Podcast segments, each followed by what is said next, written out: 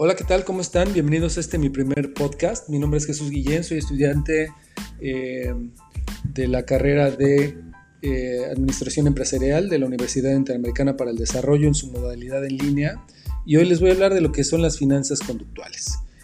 ¿Qué son las finanzas conductuales? Las finanzas conductuales o finanzas del comportamiento eh, son un campo de las finanzas que analiza al individuo desde un punto de vista psicológico.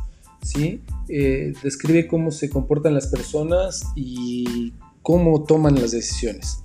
Eh, las finanzas conductuales aceptan que en la toma de decisiones hay motivos de razones de índole emocional y no solamente cognitivas. Eh, reconoce que la toma de decisiones puede verse alterada según la forma en que se presenta la información y según las características de, los participantes del mercado.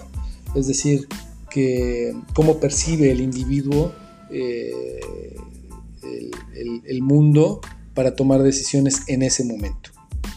Cuando se trata de riesgo o incertidumbre, eh, el comportamiento de los inversores puede resultar un, comportamiento no precisamente racional del todo, ¿no? Y por supuesto que esto afecta los, resultados en el mercado.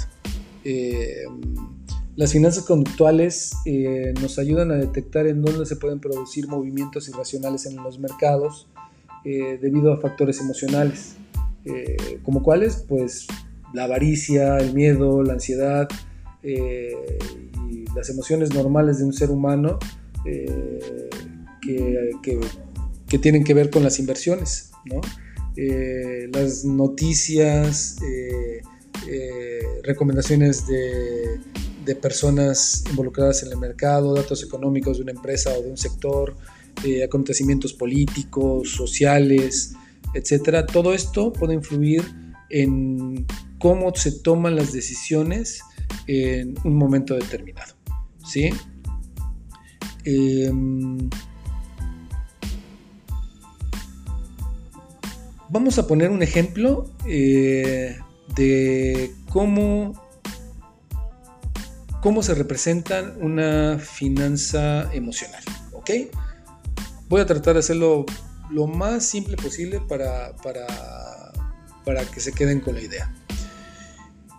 Vamos a ver. Em, imaginemos que hicimos un trabajo, el que quiera, eh, de carpintería, reparamos un carro, eh, una computadora, eh, lo que quiera. Acabamos de terminar un trabajo y a la hora de, de que nos van a pagar, nuestro cliente nos dice, ok, mira, te doy dos opciones de pago. ¿Qué te parece si eh, nos echamos un volado y si sale águila te pago dos mil pesos eh, y si sale sol no te pago nada.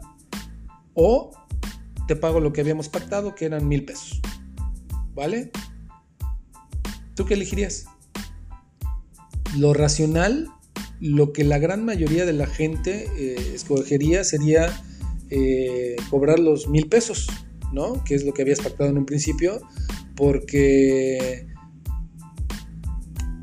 no vas a perder, no vas a arriesgar eh, tu trabajo en un volado eh, y quedarte sin nada, ¿no? Eh, esto es, es, un comportamiento totalmente racional de las ganancias.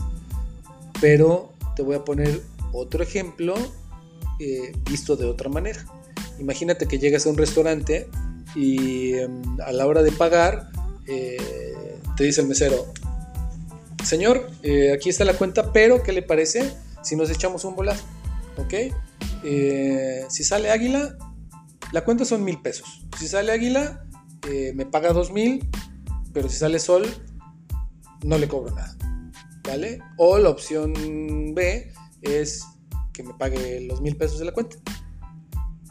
¿Qué crees que pase? ¿Qué crees que la gran mayoría de la gente piense? Pues la gran mayoría de la gente se iría por la opción de apostar, ¿sí?